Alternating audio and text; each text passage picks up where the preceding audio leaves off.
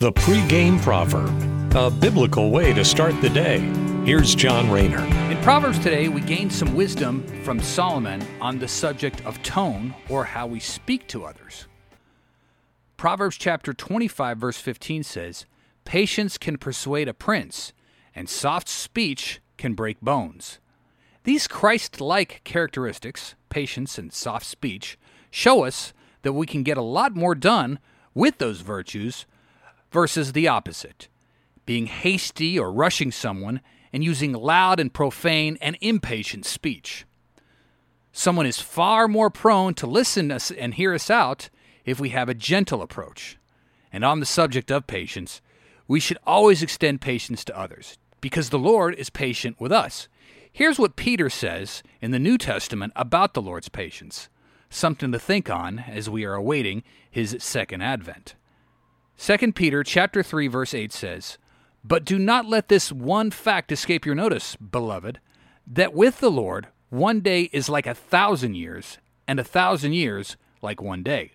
And that's something we should pay real close attention to, because as humans, our fickle minds think, "Wow, Christ came 2000 years ago. What's taken him so long to come again?"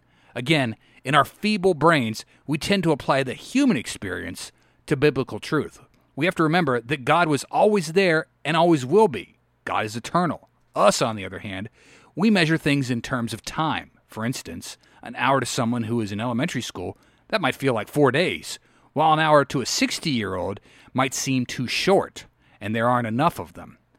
But Peter, as guided by the Holy Spirit, tells us a thousand years is like one day for God.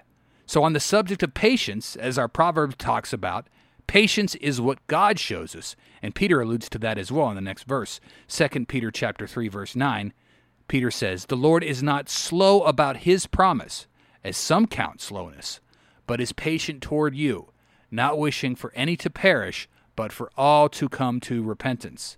So that same patience that the Lord extends us can also be applied to our daily walk, whether it is dealing with a high-ranking government official or just restraining ourselves when someone else cuts us off in traffic.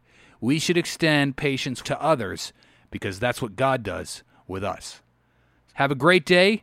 Thanks for listening. Be safe out there. Take care and God bless you. The pregame proverb with John Rayner. Look for it on all podcast platforms and have it delivered to your smartphone. The pregame proverb. Proud partners of The Bar, the Biblical and Reformed Podcast Network.